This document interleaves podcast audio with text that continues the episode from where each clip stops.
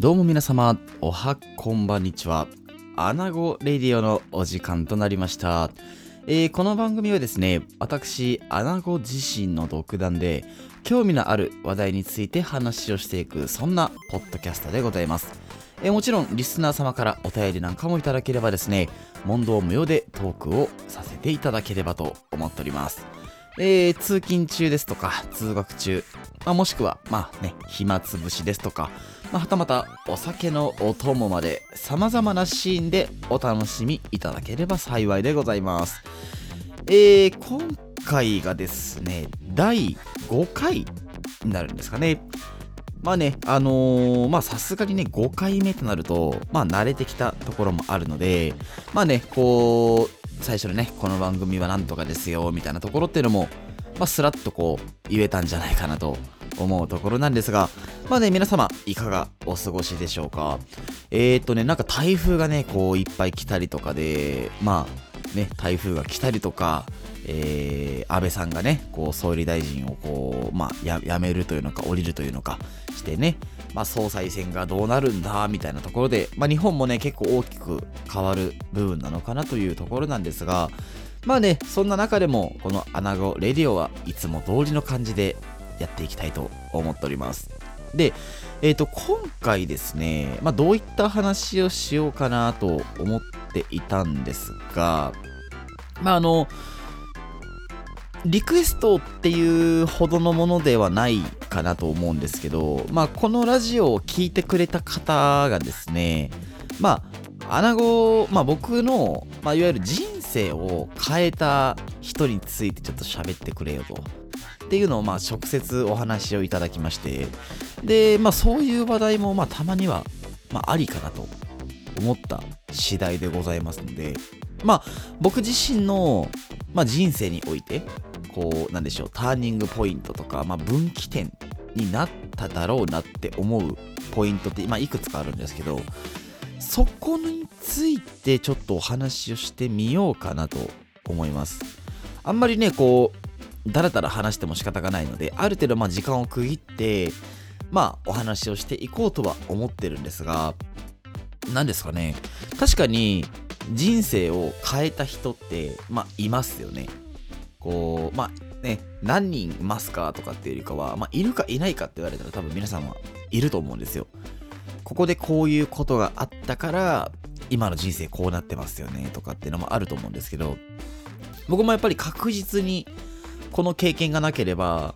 今の自分はなかったなって思うところってやっぱあるので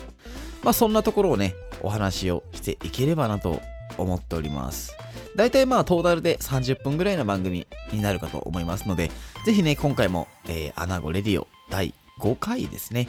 お楽しみいただければと思います。それでは本編の方に移らせていただきますので、えー今回もどうぞよろしくお願いいたします。は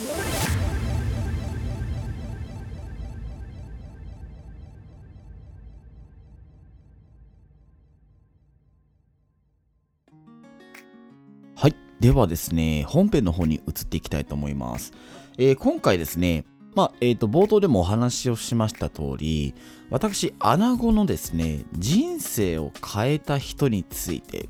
まあ、こんなテーマでお話をね、していきたいと思うんですが、えー皆様にとって、あ、この人との出会いって確実に自分の人生変えたなって思う人っていますか？まあ、あのー何人いますかとかじゃなくて、まあ、いるかいないかって聞かれたら多分一人がいるんじゃないかなと思います。まあね、あのー長く生きていればいるほどそういった人物ってね、出会うことって多くなるんじゃないかなと思うんですね。まああの自分の中で気づいていなかったとしても、よくよく考えたらこの人との出会いが自分の人生大きく変えたなみたいなところってやっぱりまあいる人もまあいない人もねいるかもしれないですけど僕は考えた時にあいるなって思ったんですよねで今日はその人についてお話をしたいまあね個人情報とかを出すわけじゃないんですけどこういう出会いをしてまあ、穴子の人生ってこんな風に変わりましたよと。っていうお話を、まあ、していこうかなと思ってます。まず、1人目なんですけど、まあね、なんて呼ぼうかな。うーん、じゃあ、今回の、まあ、話の中では、まあ、ギターの人っていう風にね、あの楽器のギターなんですけど、ギターの人っていう言い方を、まあ、しようかなと思うんですけど、あのー、僕、まあ、唐突に言うと、路上ライブをしていた時期があるんですよね。まあ、あのー、駅のね、前で歌歌ってとか、まあいろいろしてね、お客さんに歌を聴いてもらうみたいなことを、まあしていたことがある。していたことがあるっていうか、最近もしてたりはしたんですけど、やっぱりね、コロナの影響でなかなかそういったね、ことができない状態で、またやりたいなと思う部分ではあるんですけど、その路上ライブとか、まあ、いわゆるがっつりとした音楽活動をするきっかけになった人、これがいわゆるギターの人なんですよね。で、やっぱり出会い方っていうのも結構やっぱ唐突で どういう風に出会ったかっていうと、僕が、まあ、高校生の時、高校2年生の時に、いわゆる後輩とえー、同級生と一緒に、あのー、まあ、遊んでたんですよね。で、普段降りない駅でちょっとご飯を食べようってなって、まあたまたまその駅で降りたんですね。あのー、よく通る駅ではあるんですけど、なかなかそこで降りることっていうのはない駅で、まあ降りましたと。で、よく通る道ではあるんですけど、たまたまそこで路上ライブをしていたギターの人がいたんですよね。で、僕はもう一発で、あ、これちょっと聞いていこうやって言ったんですけど、まあちょっと他の2人に関してはお腹が空いてるのかわかんないですけど、いやもうええやええやみたいな。もう行こうやって言うて、言うとったんですけど、いやちょっと待ってつって、ちょっと1、2曲でいいから、ちょっと聞かしてや言うて、まあ立ち止まったんですよね。で、そこでまあ軽くお話をして、で、まあ結局ね、その2人も、いや、めっちゃええやんってなって、結局多分30分とか1時間ぐらい多分聞いとったんですけど、で、そこで、まあ毎週で土曜日にやってるからっていう話をして、あ、わかりました、また聞きに来ますって言ってたんですけど、僕ちょっと高校生の時が、まあ寮生活だったんですよね。なんで、まあ金曜日の晩とか土曜日に、まあ、実家というのか、自分の地元に戻ってきて、また日曜日にその寮に戻るみたいなことやったんですね。当然部活とかやってる場合は戻らなかったりもするんですけど、僕は結構部活やってたけど、割とまあ頻繁に戻ってた、戻ってた側なので、まあ、ね、そのたまたまタイミングがあったっていう感じだと思うんですよね。で、毎週土曜日やってるっていうのを聞いたから、もう僕毎週土曜日、もう路上ライブ聞きに行くために帰ってたような感じやって。連絡先とかも特に交換もせず、毎週やっぱりその路上ライブで繋がってた人やったんですよね。で、そこで、まあ1年とかずっとこう聞き続けてて、で、なんか一緒にしたいですよねってなったんですよね。で、それがきっかけで、あのー、カフォンって知ってます？あの箱みたいなやつ。たまに路上ライブとかするときに、こう箱に座ってパカパカやってる人いると思うんですけど、あれがいわゆるカフォンっていう楽器なんですよね。まあ結構ドラムのパートの人がやってることが多くて、僕一応まあドラムをやってますって言ったんで、まあドラムはね、なかなか持ち出されへんくても、カフォンっていう楽器やったらできるんちゃうみたいな。っていう話やったんで、じゃあちょっとカフォンやろうか言うて、もうホームセンター行ってね、楽器買ってきて、あのー、釘打って作ったんですよ。結構いいやつ。で、それ、やっぱ未だに使ってるんですけど、もうだから10年ぐらい経つんかな、作って。でもまだ使えてるし、まあまあまあ、それはまあいいとして。で、その人との出会いがあったことによって何が変わったかっていうと、まず、まあ音楽っていうのをマジで本気で取り組むようになった。路上ライブもそうですし、まあそのギターの人とバンド組んで、まあライブに出ようかってなった時に、やっぱりバンドってなったらね、ギターとボーカルとドラムとベースっていうね、まあそのね、ギターが2人いるとかっていうのはまあ置いとくにしても、基本的にはまあ3人はまず必要になってくると思うんですよ。で、ベースどうしようかってなった時に、あ、1人俺後輩で知ってるやつおるからって言うて、まあ1人連れてきはったんですよね、ギターの人が。で、その連れてきた人っていうのが、まあ言うたら、今で言う、もう多分僕の中で一番多分付き合いの長い、もう腐れ縁レベルの友人になるやつなんですよね、そいつが。もともとその音楽で出会って、言ったら音楽スタジオで初対面でよろしくお願いしますみたいな感じやったのが、もう今となっては、ね、そいつ車も好きやったりするんで、まあ、一緒に車でこう走りに行ったりとか、車の写真撮りに行ったりとかってもするし、ゲームね、一緒にしたりとかっていう、まあ、音楽の垣根を超えた、まあ、関係というのか、もうほんまに、もうほんま腐れ縁ですよね。っていうような関係になるやつとの出会いっていうのも、そのギターの人がきっかけやったりとか、本当にそれこそ自分が一時期その音響の仕事をしてたことがあるんですけど、その音響の仕事をするきっかけになったのもう、そのギターの人が、ギターの人と一緒に路上ライブを一時期やってた別の方の知り合いから話が回ってきてみたいな。だからもう縁が巡りに巡っての仕事の依頼みたいな感じになったりもしてまあねあのそのギターの人はやっぱり就職しはったりとかまあ僕の年齢で1個上の方なんですけどまあねやっぱりなかなか忙しい方なんでずっとねこう音楽をやって一緒にやってきたかって言われるとやっぱそうでもなくて本当にもう3年とか4年とか期間が空いてたこともありますしだけど結果的にはやっぱり何かしらまあお互いねこうもう一回やりましょうとか元気してるんですかみたいなところでちょこちょこねあったりとかで、ね、今はあのー、その方もねご結婚されて、えー、来月多分ね子供が生まれるって話も聞いてるんでまあねなかなかねこう音楽を取り組む時間っていうのも難しくなってくるのかなとは思うんですけどまあその音楽以外でもね一人のこう人間として、あのー、僕はすごい、まあ、尊敬というのか、まあ、音楽に関してはもすごく尊敬してる方なんで、あのー、まあ音楽以外してないんかって言われたらそうじゃないですよ。ただね、やっぱり自分がその人と出会ったきっかけっていうのはやっぱ音楽なんで、その音楽に対してのリスペクトっていうのはやっぱり半端ないし、で、それなりにギターのうまさっていうのは、まあ今までいろんな人と音楽をやってきて、いろんなところでね、まあドラムとしてバンドに参加してきたわけですけど、未だにやっぱり技術とかセンスとかその辺はもうずば抜けてこのギターの人が一番うまいしでなんやろ結構やってる時間が長いんで一緒に。結構物事をこう感覚で伝えれる。いやちょっとここもうちょっとなんか暗い感じがいいですねとか。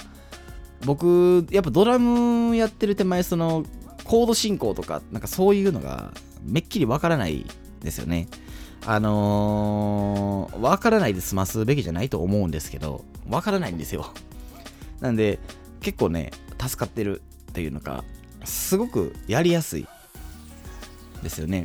もちろん楽しいし、一緒にやってて。なんで、一晩でね、一曲二人で作ったりとかした経験もね、あるような方ですね。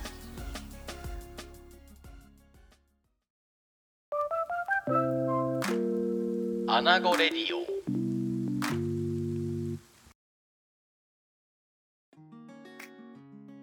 はいではですね、えー、後半の方に行きたいと思うんですが、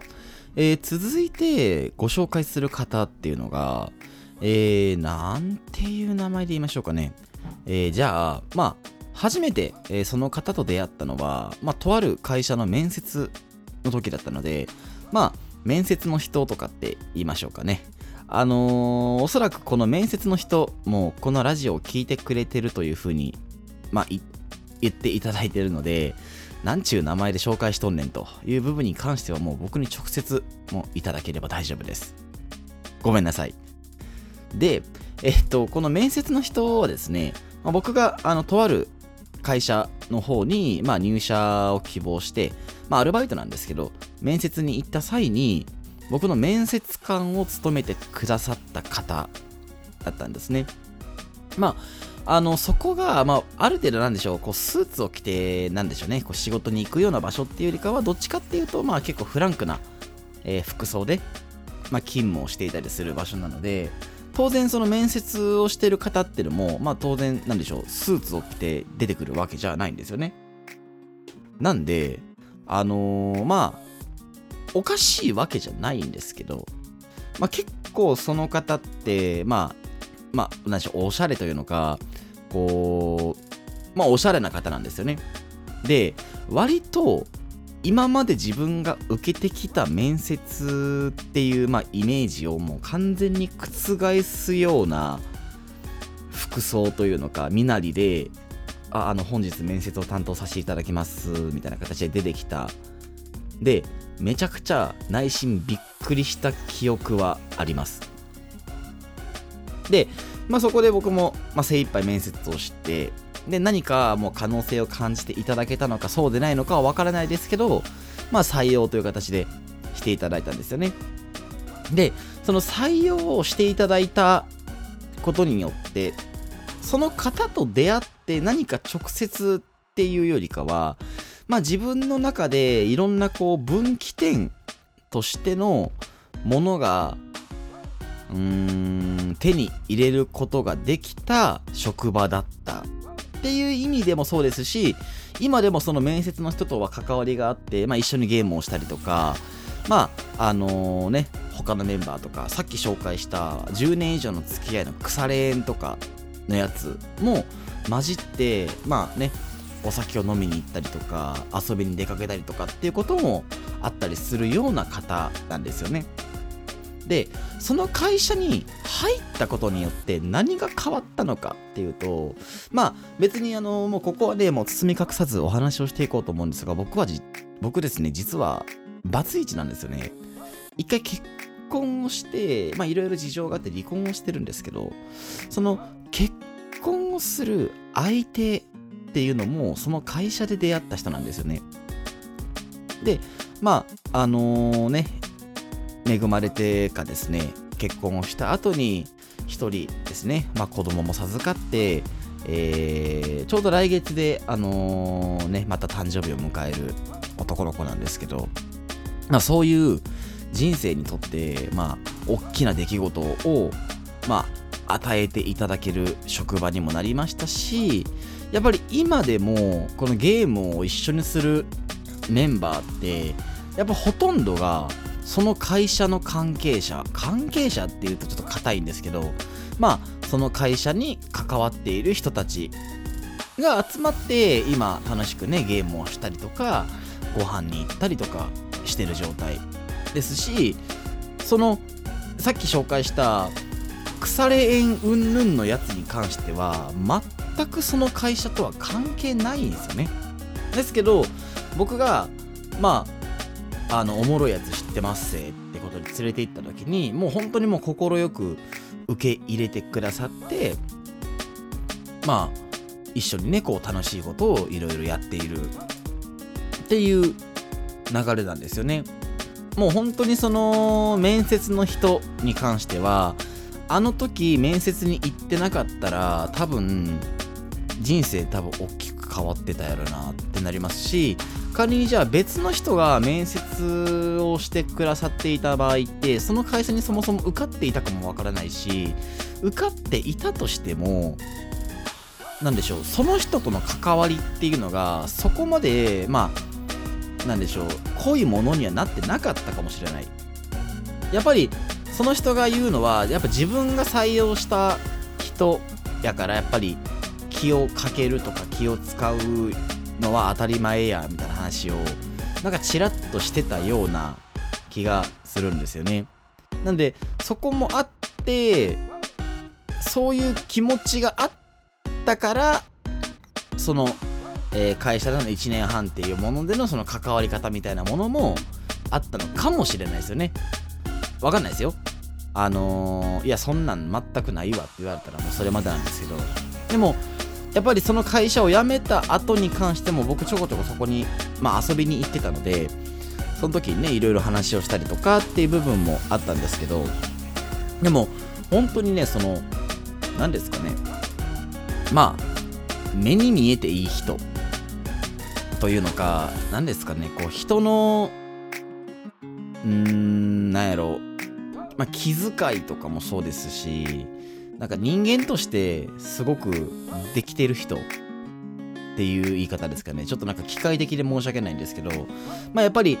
その職場のメンバーからの信頼も多分めちゃめちゃ熱いと思いますし、まあ、そこのねその職場自体のやっぱ歴も長いっていうのもあるからなんでしょうノウハウというのかその職場での、ま、仕事の出来出来もすごくいいじゃないかなと思います。あの僕がねそんなん言えた立場じゃないんですけどでもやっぱり周りからのねこう評価っていうのかその人の頼られてるところっていうのを見るとそれはもうなくてはならない存在なんやろなと思いますしまあ実際ね僕はその職場からも離れてるのでそのね直接的にその仕事で関わってるわけではないんですけどやっぱりいろいろこう関わっていただけるというのが本当にその自分の悩みとかをちょっとこう話す機会があったりとかもねする方なんですけど、まあ、本当にねもうまあできればねこれからも仲良くしていただきたい方ですしまあ確実にその自分の人生を変えるきっかけになった方っていうのは間違いはないかなと思ってます。いわゆるそのまあね最初に紹介したギターの人もそうですしで今ご紹介してるこの面接の人に関してもこの人との出会いがあったからこそ新しく出会えた方っていうのもいるしでその10年来のその腐れに関しても路上ライブを見に行ってなくてバンドをしようってなってなかったら絶対多分出会ってなかったし、ね、だってそもそも学校も違うし地域も違うってなったらすれ違っていたかもしれないけどここまでの仲になることは絶対なかったですね。やし例えばその会社の面接の人が僕の面接をしてなかったらこういう結果になってなかったと思うし逆にこっちもそこまでその人に関わっていこうっていう気になっていたかもわからない。まあたらればの話をしても仕方がないとは思うんですけどでも今結果的に見た時にいや多分この人との出会いっていうのは確実に自分の人生変えてるなみたいな。っていうのは今の現状やったら思う部分なんですよね。なんで本当にその2人に関しては感謝ですしあのねやっぱなかなかこうやっていやなんか普段からこういや本当出会えてよかったですみたいなことを直接言うっていうのはめちゃめちゃ恥ずかしいんですけどまあねこういうラジオの収録の中であればね言えることもあるんじゃないかなと思います。あのー、そうですね。まあ前半に話をした方に関してはこのラジオを聴いてるかどうかはわからないですけどもしね聞いてるんであれば、えー、聞いていただけてるんであればですねまああの本当にまあ普段から、まあ、ありがとうございますということまあねこれからもねあのー、ぜひぜひこの私アナゴの方ですね、えー、アナゴの方と仲良く していただければ嬉しいなと思ってる次第でございます。まあちょっとね今回は少し内容が硬くなってしまったのかなと思うところもあるんですが、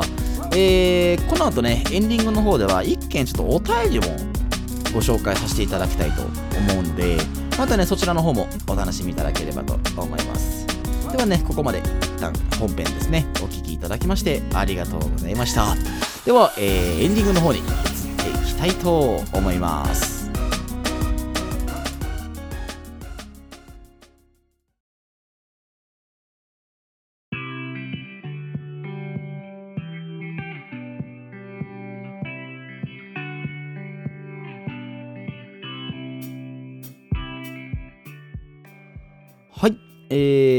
ディングのお時間となりました。えー、ここまでですね、アナゴレディオ第5回お聞きいただきまして本当にありがとうございました。えー、今回はですね、ちょっとね、えー、穴子の人生を変えた人というテーマでお話をしてきたんですが、いかがだったでしょうか。ちょっとね、まあ内容としてはね、あのなんでしょう、こう、興味をそそるとか、ちょっとね、こう自分の考えをうんぬんとかっていう話じゃなかったので、もしかしたらね、ちょっと、いや、ちょっと面白くねえなとか、思ってしまった方もおられるかもしれないんですけど、でもね、やっぱりこういう今の自分があるっていうのも、まあ、いろんな人の出会いがあっての今の自分なので、そういった方をね、紹介するっていうのも、僕的にはすごく面白いテーマだなと思ったので、あのー、こういう話をしてみたらって言ってくださった面接の人、いや、まあ、ありがとうございます。結構ね、話してみると、いろいろ話せることが多いんですよね。なんで、ね、あのー、聞いてくださっているリスナーの皆様もですね、自分の人生を変えた人っているのかなっていうのは考えてみても面白いかもしれないですよ。僕は結構振り返り、まあ、このラジオを撮るにあたってやっぱ振り返りをしたんですけど、まあ、やっぱり分かってても自分で分かってたとしても改めて考えてみるとうわめっちゃ感謝やなって思うことってめっちゃありました。なんでそういうね振り返りの時間を作ってみるっていうのもねいいんじゃないでしょうか、うん。まあね、そんなところで、えっ、ー、と、第5回もエンディングの時間になってしまったところなんですけど、ありがたいことにですね、お便りをまた新しくいただきまして、そちらをね、ちょっとご紹介をしていきたいと思います。まあ、来てるのは1件だけなんですけど、またね、あのー、うん、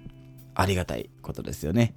じゃあですね、えっ、ー、と、こちらがですね、ラジオネーム、トマトサラダさんからいただきました。えー、アナゴさん、おはこんばんにちは。トマトサラダと申します。楽しくアナゴレディオ聞いております。えー、アナゴさんに質問です。僕はストレスが溜まってしまった時、甘いものを食べたり、好きなアニメを見て、えー、現実逃避して発散しております。えー、アナゴさんはどのようにストレスを発散していますか？ぜひ教えていただきたいです。トマトサラダ丸ということで、えー、トマトサラダさん、はじめまして、穴子と申します。あのー、本当お便りありがとうございます。で、えっと、ご質問をいただいたもの、ストレスの発散方法についてなんですけど、まあね、トマトサラダさんに関しては、まあ甘いものを食べたりとか、まあ好きなアニメを見て現実逃避してますよってことなんですけど、僕も結構そんなに多分トマトサラダさんと変わらないんじゃないかなと思うんですよね。もう何にも考えずに、あの、ネットフィリックスとかで、新しいアニメをつけて、あれっていわゆる自動再生できるんですよね。なんで、エンディングも飛ばしてくれて、で、オープニングとかも飛ばしてくれて、いきなり本編みたいなものを続けられたりするので、ぼーっとなんか、もう無の時間を過ごすというのか、ですかね。甘いもの食べたりっていうよりかはどっちかっていうと僕は甘いものに限らずちょっと美味しいもの食べに行こうかなとかっていうのでストレスを発散したりすることはあるかな。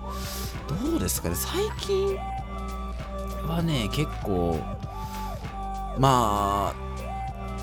何ですかね？こう人に話しちゃうとかもありじゃないですかね。僕は結構そうしたりしますねいやちょっと聞いてやつって。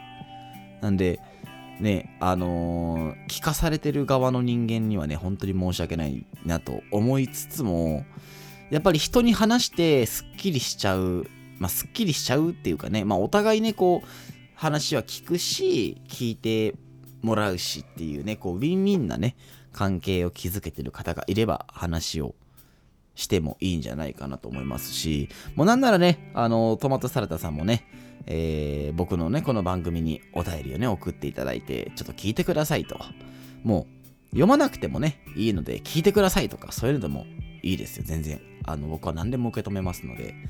はい。まあね、あのー、なんかね、こう、あ、全然こんな発想なかったわ、みたいな回答をもし期待されていたのであれば、ちょっと申し訳ないんですけど、